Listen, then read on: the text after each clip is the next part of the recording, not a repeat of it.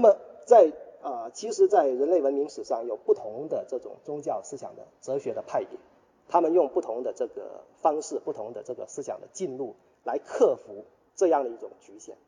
啊。比方说，这个通过啊这个出家是吧？这个我们讲这个佛家的观念里面啊，家庭的观念其实不是那么重啊。又比如说，这个在基督教的传统里面，如果有一个上帝在的话，那么相对来说，家庭血缘的关系它就没有啊这个宗教最高的那个观念。那么啊重要，但是在儒家这里其实不然，他依然很重视这样的一种亲缘的情感，啊，依然肯定这样的一种情感，但他有没有办法跳出来呢？这个地方我们来看丧服制度的其中有一项，啊，这边我引中庸的一段话，他说：“三年之丧，达乎天子；父母之丧，无贵贱一也。”这是意味深长的。我们讲礼教的这个制度哈，它有很多的这种贵贱之别。比方说，比方说祭祀啊，祭祀的话，天子在先秦，天子可以有七庙，而庶人的话是不立庙的，只能祭于寝啊。这里面有一个非常严整的这种尊啊，这个尊卑之别。但是在三服这一点上，在这个亲子之情上，我们看《中庸》这里面讲到的是。三年之上，就父母去世的时候，人作为子女非常痛，而这种悲痛，他说，不管是天子还是庶民，没有区别，无贵贱一也，不做任何的尊卑的区分，不是说天子你可以守三年之丧，而庶人只可以守三天，没有这种区别，不像庙制啊，不像祭祀的那个仪节那样子，做这样的一个设定，其实意味着他肯定。这种亲子之情是普遍的，这样的一种肯定，其实它可以指向一个推扩的情感。就虽然对于这个自己的亲人或者对于一个陌生人来说，我在情感上是有区分的。比如说啊，你的父亲去世，我很难直接感受到那个悲痛的情感，但是我的父亲去世，我可以感受到，但是我还可以进一步。当中庸做这样的一个“三年之丧，无贵贱一也”这样的一个设定的时候，意味着说我可以从我对于自身父亲的这个情感中推知你对于你的父亲的情感。如果是基于这样的一种推扩的情感，其实也可以获致一种非常广博的同情。这样的一种理路，在三服制度上的这样的一种设定，其实后来落实在儒家的思想表达上，是孟子梁惠王上的。一句非常著名的经典的话，就是“老吾老以及人之老，幼吾幼以及人之幼”，啊，就从我们自身的这个亲子之情，推想到别人的这种情感，这是完完全可以做到的。一旦可以做这样的一种推扩的话，那虽然爱有差等，但是依然可以完成一个非常广博的仁爱的这种理解，啊，所以我们可以看到，从福治这个角度。也可以理解亲疏的这种别移，可以导向人和人之间的社会里面不同的宗族之间的这种亲和啊，这是第二项原则啊。那么再来看第三项，就是贤贤啊这个理念。那贤贤的话呢，其实是我们讲啊，当这个人类社会不断的发展之后啊，到了这个呃社会组织非常的复杂的情况之下，那么我们必须要从啊，社会基层里面选拔贤才参与到政府里面去，啊，来治理这个国家啊，引导这个社会的发展。那么选贤的机制就很重要啊。那在西周的这个礼制传统里面呢，他所通过的手段是射箭啊，通过射礼来去选拔人才啊。射礼它有分不同的层级，比如说有乡射礼啊，是在诸侯国里面啊，首先选拔贤才。然后进贡到啊这个贡事到这个诸侯，然后诸侯又贡事于这个天子。那么这个射箭这一项技术，我们今天看的话好像是体育活动，但是在西周礼制那里，它不只是体育，它同时也是一个文化的这个啊比较。这边他讲到说，其容体比于礼，其节比于乐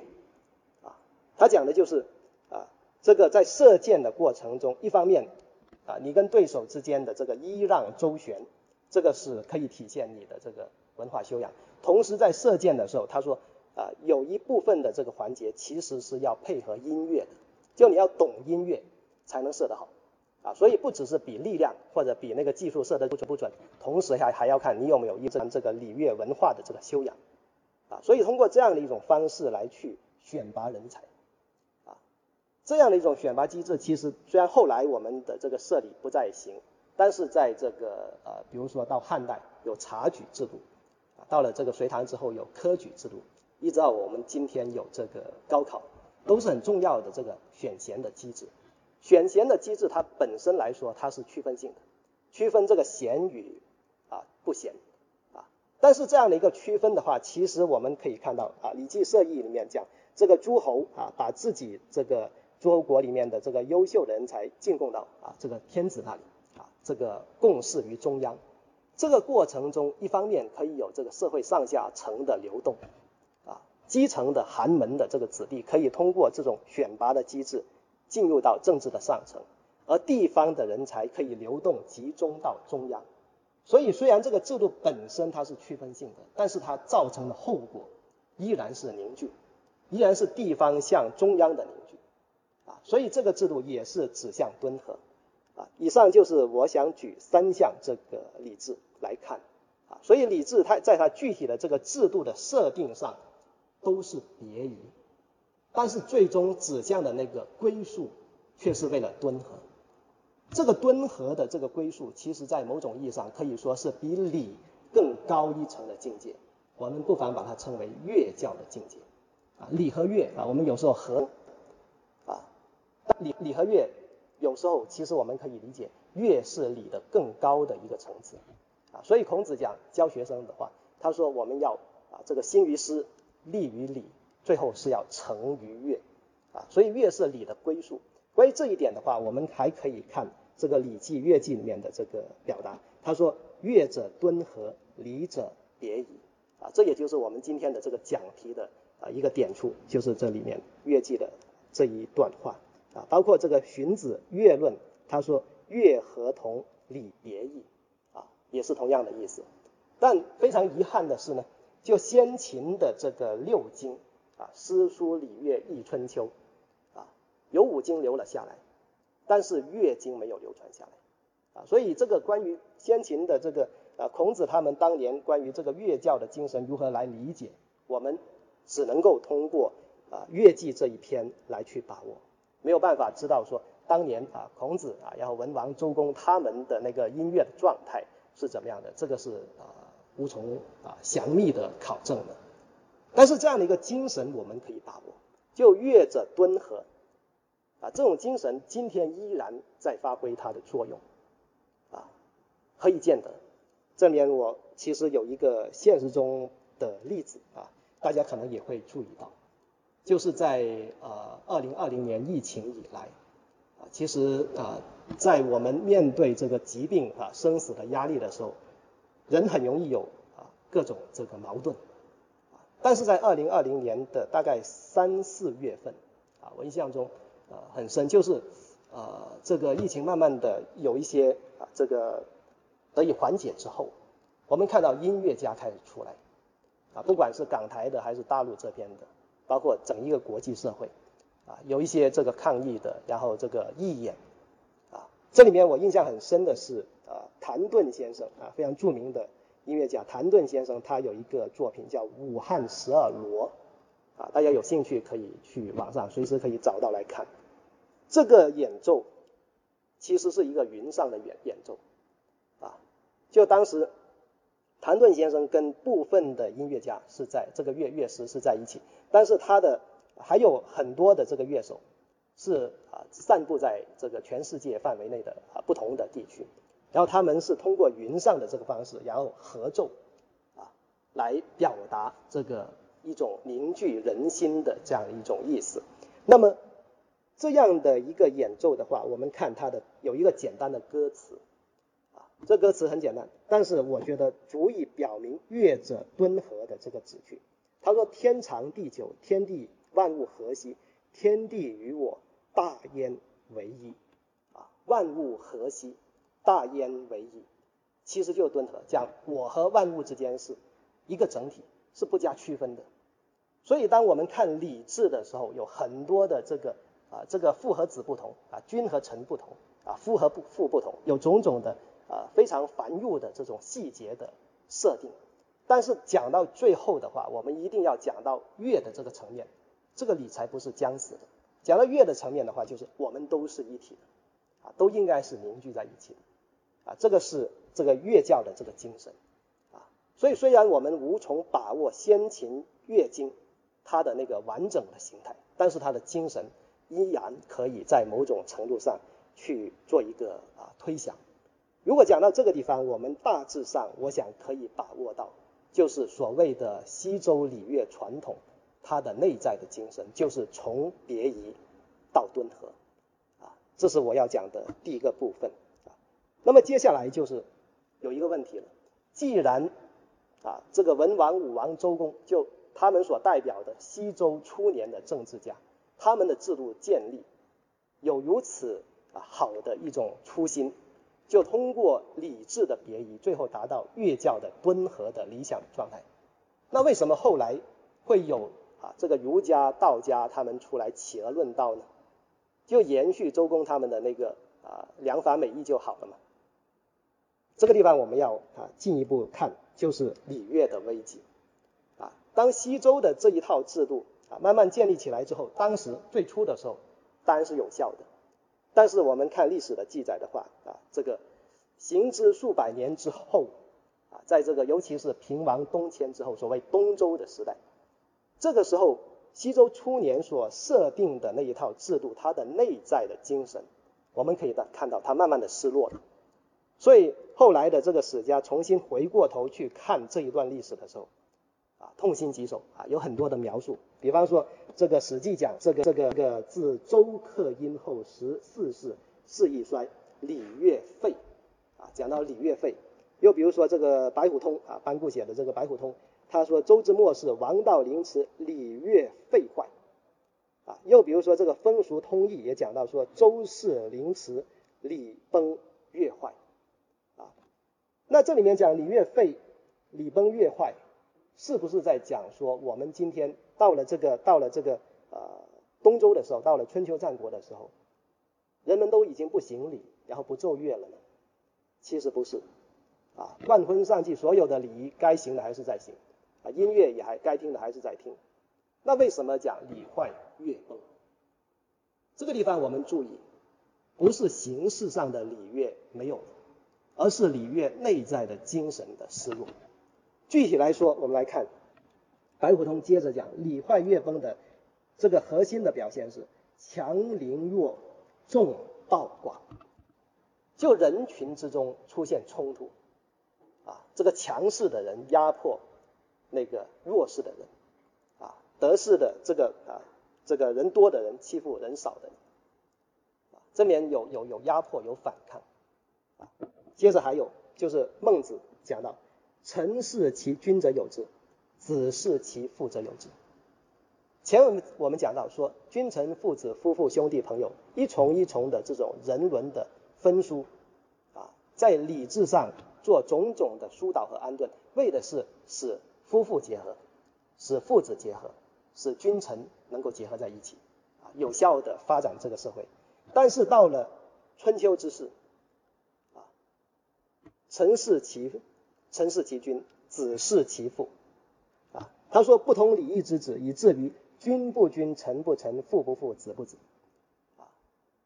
国君不像一个国君，啊，这个臣子不像一个臣子，为父者。没有尽他为父之道，为人子者也没有尽他的人子之道。所有的，他不是一个单方面的。啊，君臣父子，他不是说某一方不像话。啊，出了一个暴君，然后使我们的社会变坏，不是，他是全社会范围内的所有对待性的这种伦理关系，没有一个人啊，或者说大多数的人，他都失落了一种对于自身责任的自觉，这是礼坏乐崩的真正的一个核心的。这个意思，啊，所以礼乐的精神，在西周初年所强调的从别夷走向敦和的这一套精神，到了春秋之时完全失落。我想这个是我们进一步去理解儒家、道家的思想一个很重要的一个问题意识。就他们之所以要起来重新讲一番道理，就是为了应对礼乐的这种危机。啊，那接下来我们分开来讲啊，首先来看儒家的思想。啊，那儒家思想和道家思想都非常的复杂啊，在今天非常短的时间里面，没有办法跟大家做一个充分的一个展开。但是顺着刚才我们提到的从别一到敦和的这样的一种思路，我们来看孔子、老子他们要回应的时代的命题、时代的危机。顺着这样的一个思路来看的时候，我们可以看到它非常有针对性的一些思路。啊，这里面我想跟大家讲的是儒家的中恕之道。啊，那么我们首先来看一下。这个孔子啊，当然我们谈这个儒家思想的话，还是以孔子为代表。那么我们要了解孔子的话，可以看，比如说《史记》里面有孔子世家啊，看到孔子的传啊，生平的这个传啊，非常详实的一个描述啊。我们可以看到孔子从小的时候啊，为而嬉戏，常乘主斗，射礼容啊。这个小孩子喜欢过家家啊。那这个孔子小的时候呢，他玩的这个形式就是学大人行礼。所以我们可以看到，孔子啊，在很小的时候，可能对西周的那个礼乐传统就有非常亲切的一个认识。到了他二十多岁的时候啊，专门曾经四周问礼，盖见老子云。啊，接下来的这一段其实是可以说是中国文化史上的一个非常重要的历史时刻，就是最能代表啊这个中国文化的儒家和道家的创始人的会面。啊，当然这个在历史上有很多，史学上还有。很多的争议啊，是不是真的有这么一个呃一一个历史性的时刻？不知道啊，这个还还有有待考察。但是这里面我们姑且按照呃这个《史记》的一个非常传统的一个啊说法来理解它。那么我们来看来看到，孔子专门到中州之地去问礼啊，像这个周守常侍之士老子来问啊这个周礼的这个问题，而老子跟他说的话，他说。聪明深察而近于死者，好义仁者也；博辩广大为其身者，好发人之恶者也。为人子者，勿以由己；为人者者，勿以由己。啊，这样的一个会面的场景，其实在《史记》的《老子传》里面也有啊。待会我们可以看到。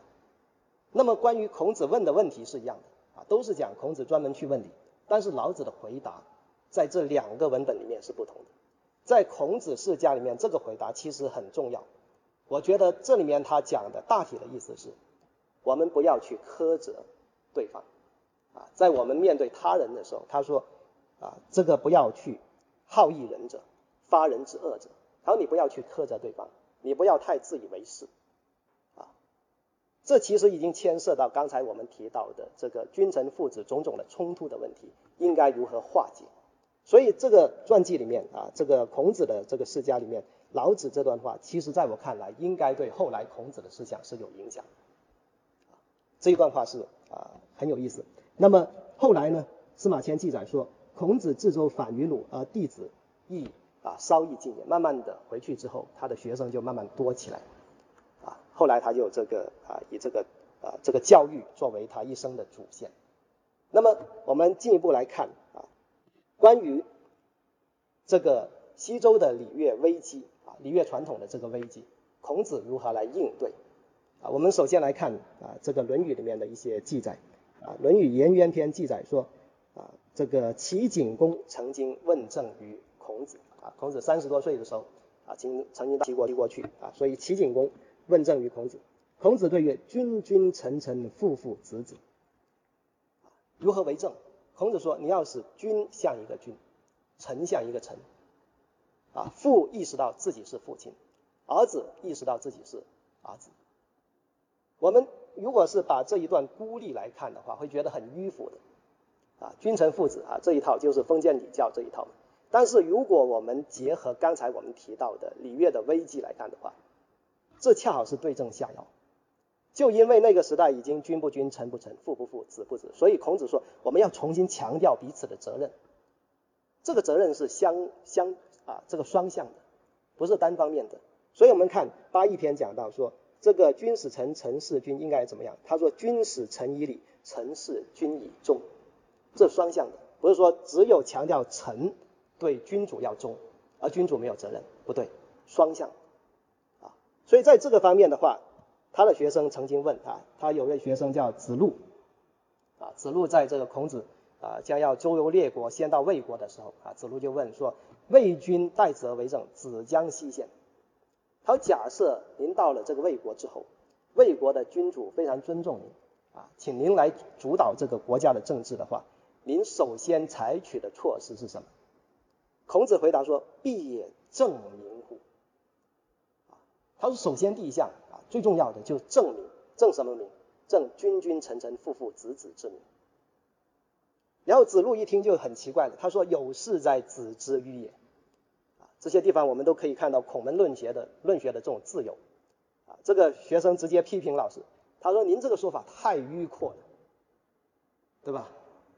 我们今天的人重新看也会觉得很迂阔。啊，包括我自己重新读这一段的时候，啊，最初的时候我都会觉得，啊，证明怎么可能是我们为政的第一要项呢？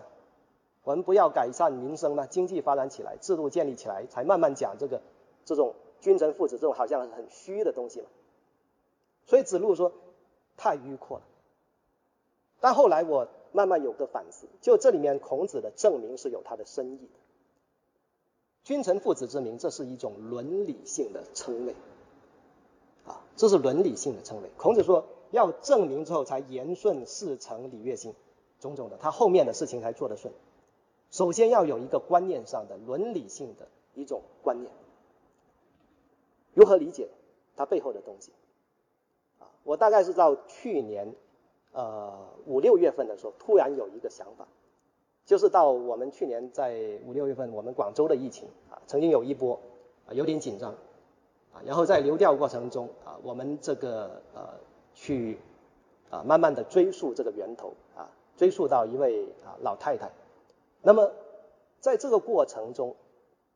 如果放在其他的这个场合，我们经常看到的就是我们会有一个对于啊所谓一号病人的描述，如果是。啊，按照这个很客观的方式来讲的话，我们会直接说某某啊，称他的这个姓啊，张某、李某啊，直接来称呼他，这是一个冷冰冰的称谓。但是我们广州的街坊非常难得的一个事情是，当我们追溯到那个源头，追溯到那个老太太的时候，很多的媒体啊，包括啊这个官方的媒体或者自媒体，对那位老太太的称呼是阿婆，这是一个伦理性的称谓。当我们称说是张某或者李某的时候，那个是一一个冷冰冰的一个旁观式的一个理解，啊啊，他说他他是一个病人，那这是一个啊跟完自身自身没有没有关系的一个理解。但当我们把它称为阿婆的时候，这里面有长幼秩序，啊，我们是晚辈，然后那位啊啊，那不是一个跟我们没有关系的病人，而是当我们这个称呼开始呈现的时候，这里面人和人之间的关系就是有温度的。所以这种证明的背后的意思，不只是一个很僵化的礼教的等级，而是关涉到我们如何看待他人，如何定位自身，啊，它背后的情感应该如何安顿，牵涉到这个问题。所以如果这样来看的话，孔子讲的所谓“地证明乎”，所谓的“君君臣臣父父子子”，所有这些讲法，都其实背后有他的一个情感的驱动在里面。这是值得我们深思的，啊，所以关于我们啊读这一章的话，我们还可以顺着这个思路去重新理解。那我们看到这个地方看可以看到的是，孔子讲证明的问题是直接针对西周礼乐的那个危机来讲的，这毫无问题。但是如果是只是讲到这一层的话，我想孔子还不足以称其为孔子，啊，如果仅仅只是说周公啊设定的那个制度到了春秋的时候。啊，慢慢的崩坏了，他重新要把那个制度恢复起来，那也只是恢复到周公的那个状态。啊，孔子只是照着周公来讲，他没有接着周公来讲，那孔子不足以成为一个伟大的思想家。所以我们要进一步观察的是，在这个证明这个讲法之外，他还有有没有新的意思出来？啊，那接着我们来看两章，还是《论语》里面两章，一个是。这个孔子和他两个学生的对话，啊，其实都是关于一个主题。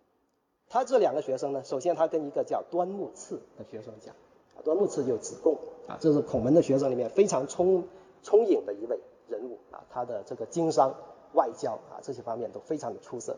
那么有一天，孔子跟端木赐说：“他说赐也，汝以语为多学而治之者与？”他说：“赐啊，你是不是觉得老师我的这个特长就是非常博学啊，记得住很多东西？”然后呢，这个学生说：“然非语。”他说：“对呀，难道不是吗？我们很尊重您，就因为您知道的很多。”然后这个孔子说：“非也，与一以贯之。”他说：“不对，我的学问的精神不在于那些很丰博的学识，而在于在这么庞杂的这个学识背后有一贯之道，有一个系统，有一个体系，一以贯之。”那他讲到这个地方，他就没有再讲他的一以贯之的那个东西是什么啊？这是我们读《论语》经常可以看到的，对吧？就是孔子点拨学生啊，往往是点到为止。啊，到了这个地方，如果你能够有所领悟，你接着往后想，但他不会直接给你一个标准的答案。啊，这是一个场合，我们可以看到孔门最聪明的学生，对于夫子的一贯之道都不见得有所理解。但又有另外一个场合，孔子对他另外一个学生就曾参，啊，曾参的这个风格跟端木赐刚好相反，曾参是比较鲁钝的，啊，这个反应比较慢，啊，孔子曾经说这个参也鲁。啊，就比较迟钝的一个人，但是恰恰是这样的一个学生，对夫子之道有所领会。啊，我们来看，这个孔子说：“生也，吾道一以贯之。”然后曾参说：“为。”啊，曾子直接直接说：“对，确实有这个东西在。”然后孔子说完之后，他就出去了。旁边还有其他的学生，然后就不懂了，就问说：“何谓也？”就问曾参说：“老师讲的是什么意思呢？”然后这个曾子说。夫子之道，忠恕而已。他说孔子的这个学问的一贯之道，不外乎忠和恕这两个字。啊，所以忠恕之道是什么？这是接下来我们要探讨的问题。啊，为什么说孔子的一贯之道是忠和恕这两个词？啊，我们来看，忠和恕是什么？其实忠和恕也可以说是一事之两面。啊。它都关乎人和他人的对待，自我和他人的对待，那简单来说就是忠，他讲的是反求诸己，啊，就当我们和他人在一起共事的时候，我们强调的是我们自身的责任，反求诸己。同时呢，恕讲的是推己及人，推己及人是从自身的情感处境出发，去推夺别人的情感，以求得一份同情之了解。关于综合术的这样的一种态度，其实最扼要的一个表达，在我看来是啊，这个孔子的这一章啊，卫灵公的这一章讲到，他说：“公伯伯伯则则于人，则远怨。”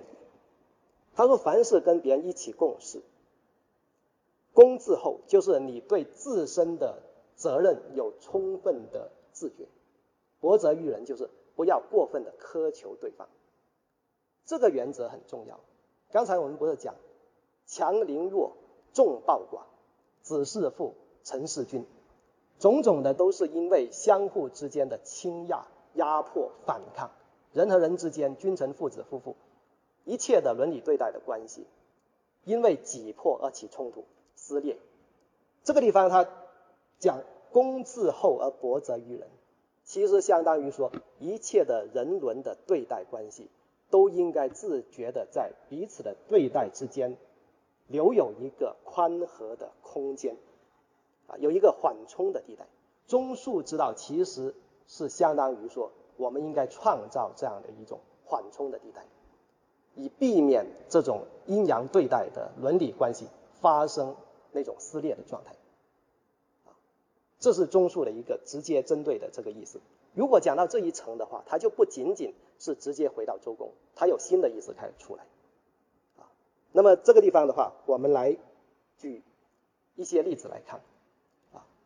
因为我们讲人伦的对待的话，有很多的维度，那接下来我们特别讲这个啊君臣这一轮，啊，举一些孔子的讨论来看，啊，比方说在《论语子路篇》啊有一个记载，讲鲁定公曾经向孔子问了呃一个问题。啊，这个问题不是很靠谱啊，但我们可以看啊，这背后有啊孔子啊的深意。那鲁定公就问了，他说：“有一言而可以兴邦乎？”他说：“啊，这个夫子啊，博学，您能不能给我一句话？然后我通过这个领悟这一句话的这个意思，来使我们的这个国家邦国兴盛。然后孔子说：“言不可以若是其机也。”他说没有办法说的那么绝对啊，谁也没有办法说提出一句话来就可以使这个国家兴盛。但是他说，如果真的要讲的话，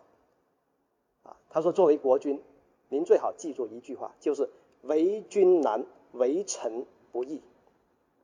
他说，假如一个国君他能够讲“为君难，为臣不易”的话，那几乎一言可以兴邦。正面当然就是在一个君臣对待的关系啊里面来谈这个问题。讲为君难意味着，如果一个君主他意识到为君之难的话，他一定已经承荷着为君的责任。在《论语》里面有很多地方谈到这种言辞上的一种艰难感。啊，孔子曾经说过：“仁者其言也任。”啊，这个学生问啊。怎么样才算是仁者的境界？孔子说：“仁者其言也任。”就是说，如果一个人说起话来很轻巧的话，那他一般是没有真正做过那个事情。但如果一个人他说起话来任，就是难言也啊，说起话来有一种艰难感，有一种负荷感。如果是这样子，他就慢慢的可以接近那个仁者的那种境界啊，可以接近仁者的境界。这个地方也一样，如果他意识到国君可以意识到为君之难的话，就意味着他开始意识到为国君一个为一国之君的那种责任感，开始承荷起那种责任感，同时他又能够体察到为臣不易。一方面为君难，这就是公自厚；同时为臣不易啊，意识到自己臣下的那个难处，这也就是薄责于人。